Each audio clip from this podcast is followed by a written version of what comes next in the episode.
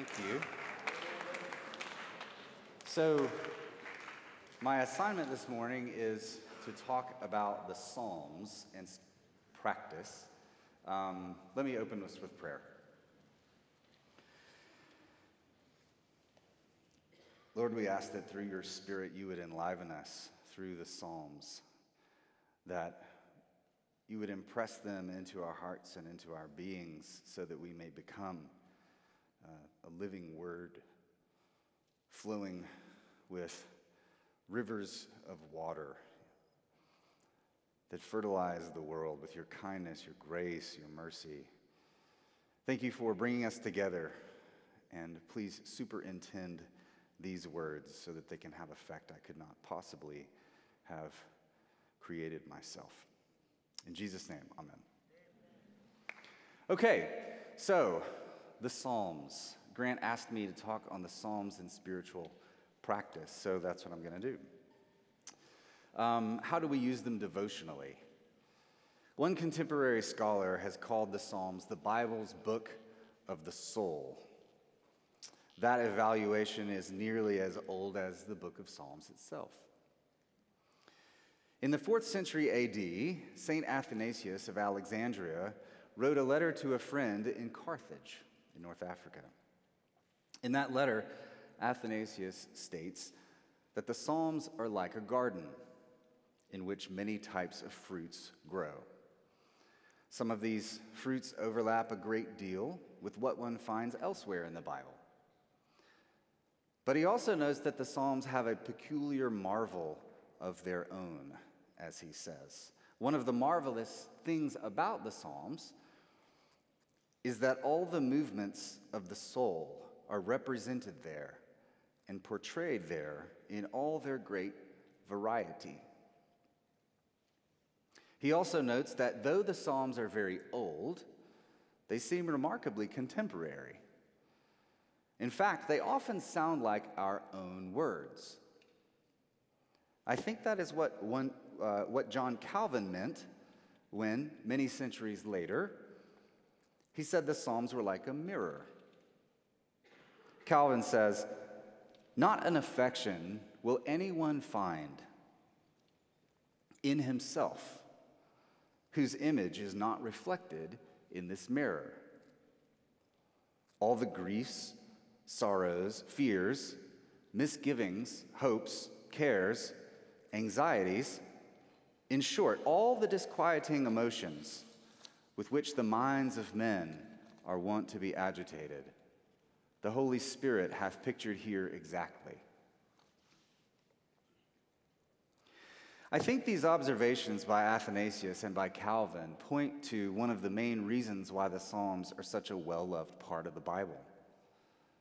There's a sense in which we can approach them as if they were written directly to us. That's not a feeling we often get when we read other parts of the Old Testament. Many times we feel like the things presented there have very little to do with us. We feel out of place, like we've traveled to a foreign country but there's a kind of directness to the Psalms.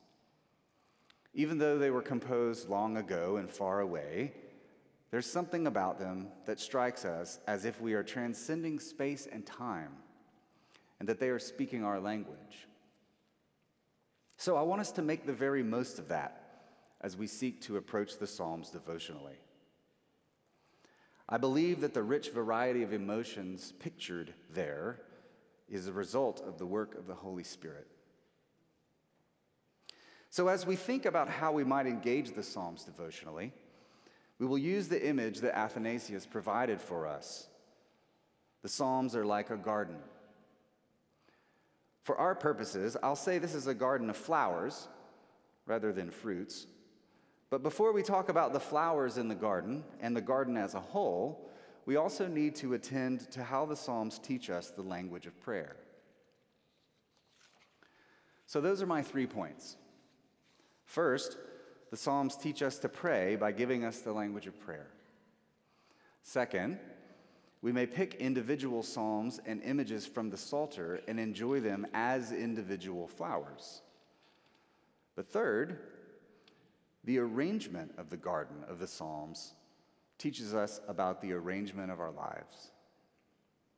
So, learning the language of prayer. My first point is that the Psalms teach us the language of prayer. In order to learn to pray, we must first recognize that we need a prayer language. This may be an especially big hurdle for those of us who come from religious traditions that sprang from the Great Awakening. And that is pretty much all of us. That movement prized deep emotional responses to the preaching of the gospel, which are not bad, by the way. Such responses were seen as a sign that the converts had broken free of any cold traditionalism and that they were putting the gospel into their own words, into their own language, into their own forms of expression. I'm not suggesting that any of this is inherently bad, but this tradition ends up placing a great deal of pressure both on the speakers and the listeners. Preachers become like big tent revivalists who must always offer a stirring sermon that leads to expressions of emotion. Those who hear the word are judged to be genuine or disingenuous based on how much they feel and how effective they are in putting the gospel into their own words. But what if we don't have the words? What if we're too emotionally spent to produce this kind of response? Have we failed? Even at a more basic level, what if we don't actually know how to respond at all? The scriptures as a whole, and the Psalms in particular, have been put here as God's words to us that we can speak back to Him. This is what Eugene Peterson calls answering God. We can answer God with God's own words. And that is not some sort of inferior form of prayer. As one author states, there's nothing wrong, nothing sub Christian about using words, set forms, prayers, and sequences of prayers written by other people in other centuries. And the Psalms are part of this received language.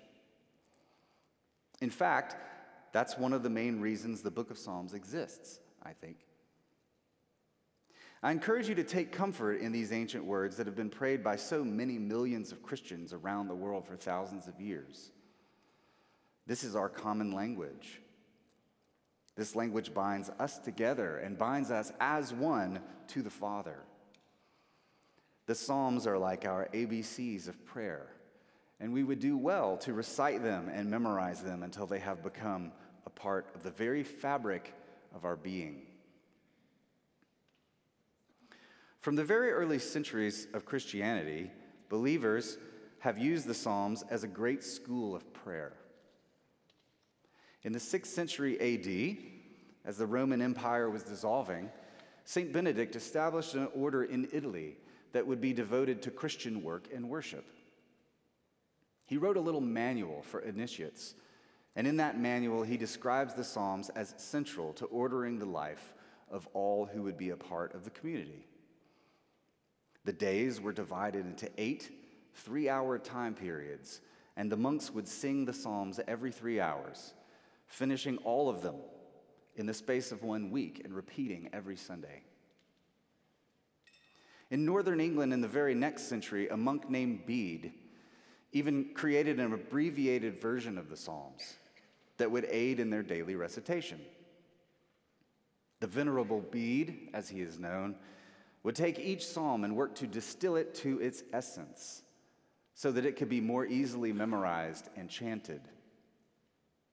In reading through his abbreviated Psalter, you will notice that many of the Psalms are only one or two lines long.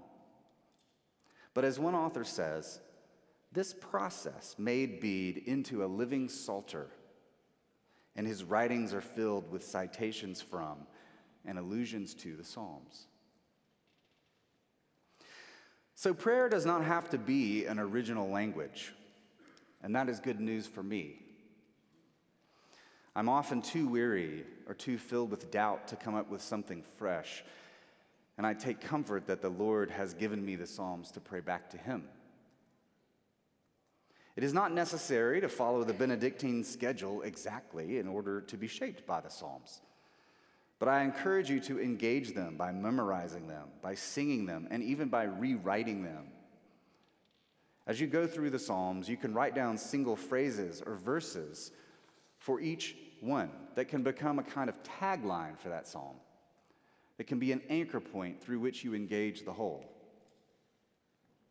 As you repeat and memorize these lines, they will come to you in times of need, and you can pray them as one line prayers. As I flipped open my Bible as I wrote this, I came to the top of a page in the Psalms where I have written one verse from Psalm 52 In your name I will hope for your name is good. These are the ABCs of prayer. So here's point two individual flowers in the garden. Back to our metaphor of the Psalms as a garden. Now, it doesn't take very long to recognize that the Psalter consists of many different types of psalms, or many different kinds of flowers, to use our metaphor. Scholars have devoted a great deal of time trying to figure out where these types originally came from and what settings they may have been written or performed in. We're not so interested in those questions at the moment as we are in the very fact of variety. In the garden that is the Psalms, we have laments and complaints, remembrances of past salvation, petitions for rescue, hymns of thanksgiving, meditations on creation, just to name a few. We can peruse this large garden and pick the ones we like or just the ones we need at the moment. Of course, that means we should be familiar with all the various species, but there's nothing at all wrong in treating the Psalms like an anthology in which one takes what one needs at the moment and leaves the rest for another day.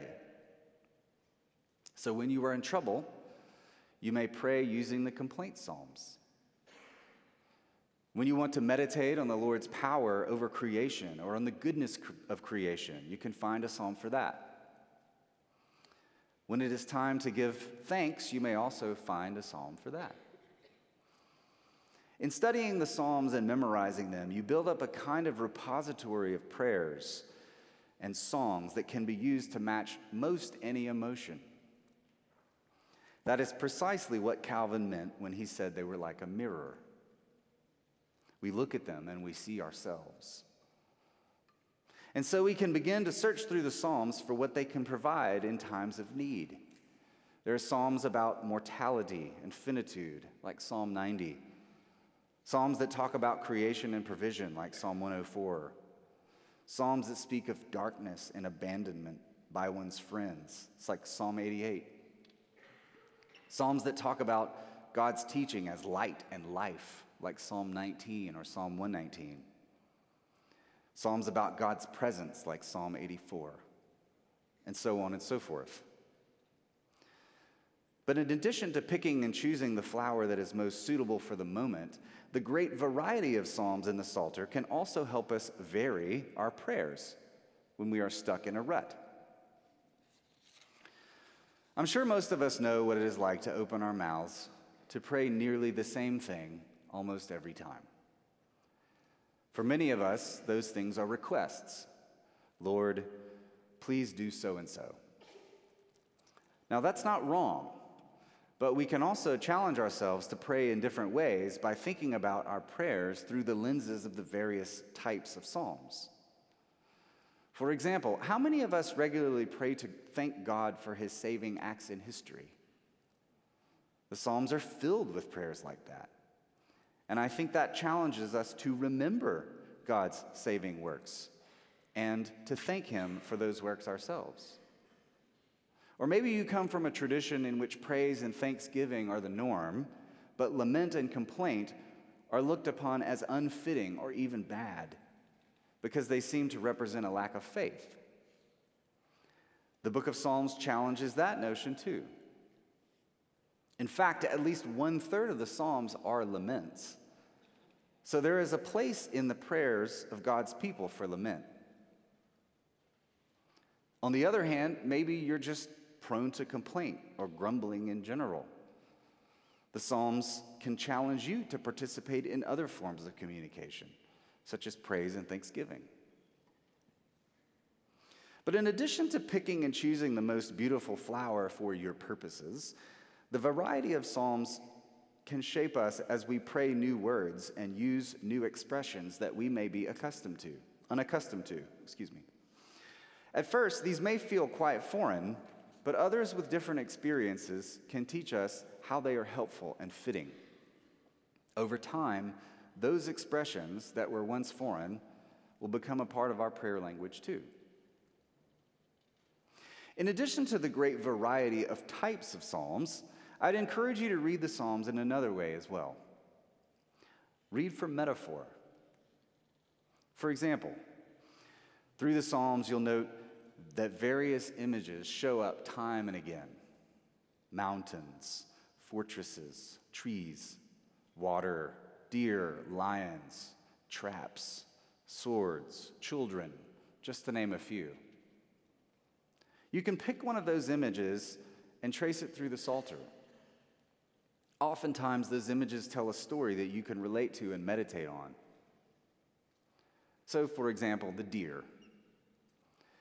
We see deer crying out for water in Psalm 42. That image represents the psalmist's desire to be in the presence of God who will satisfy him. The deer is totally dependent on streams of potable water, and without those streams, the deer will die.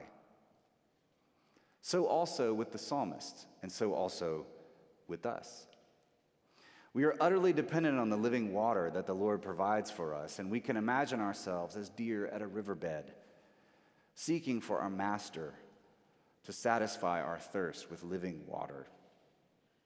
We long for God's presence like we long for water itself. Or the child in Psalm 131 who rests satisfied on his mother's chest.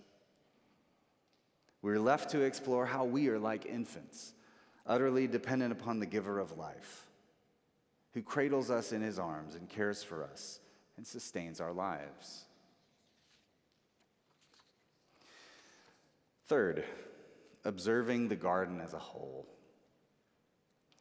So, the final point I'd like to make is about the garden as a whole.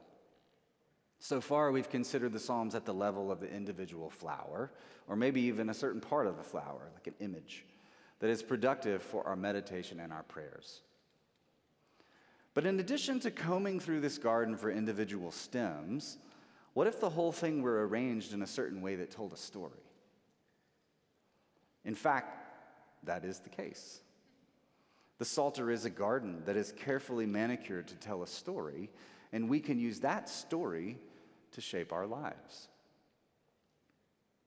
One part of the story that the Psalms tell is about the coming Messiah. Early on in the book of Psalms, there are Psalms that speak of the enthronement of a Davidic king.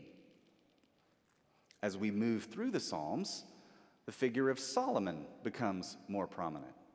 And he is the one that the Israelites begin to put their hope in.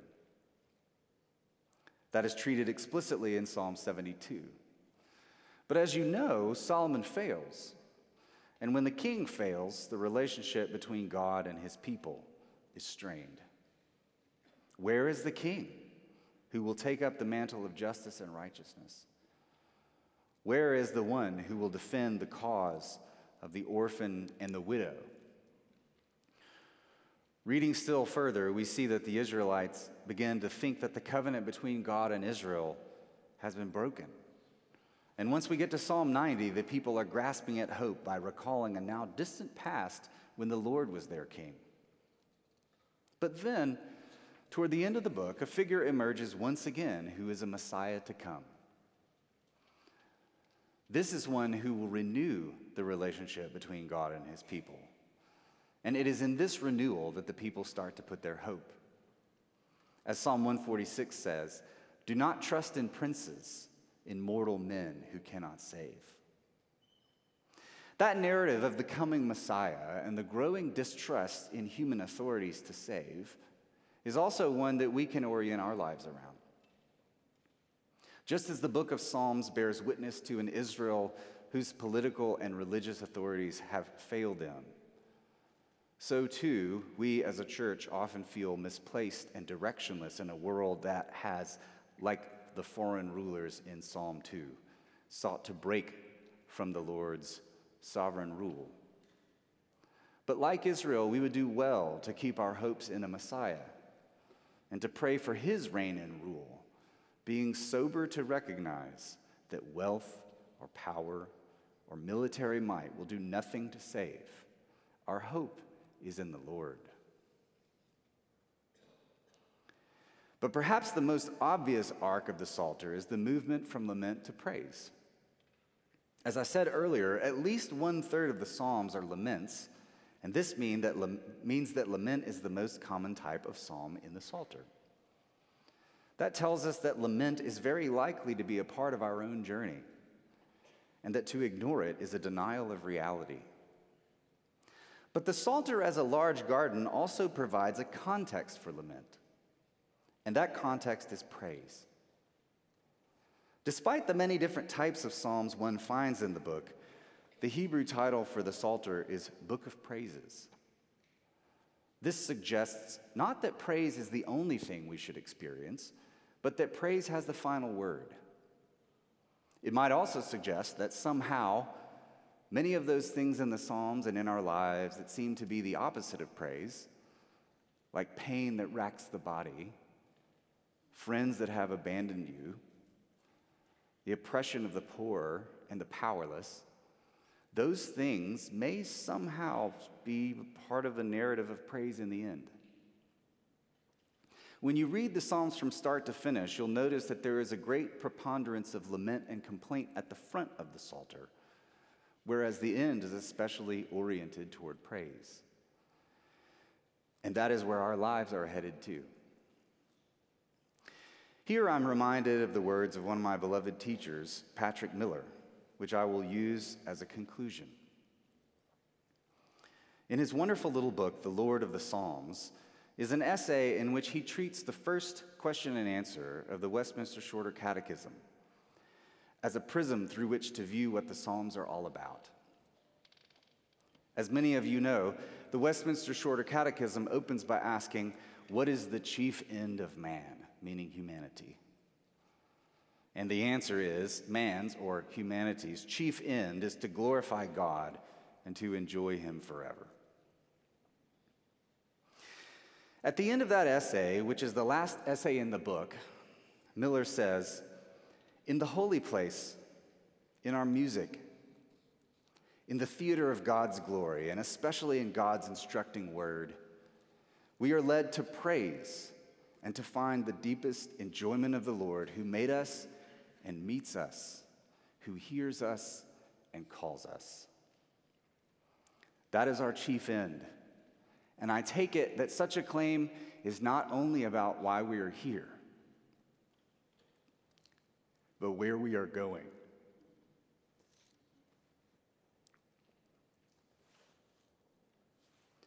The literary end of the Psalter seems to carry us to the end of our existence when we will be engulfed forever in the glory and in the joy of the Lord. Amen.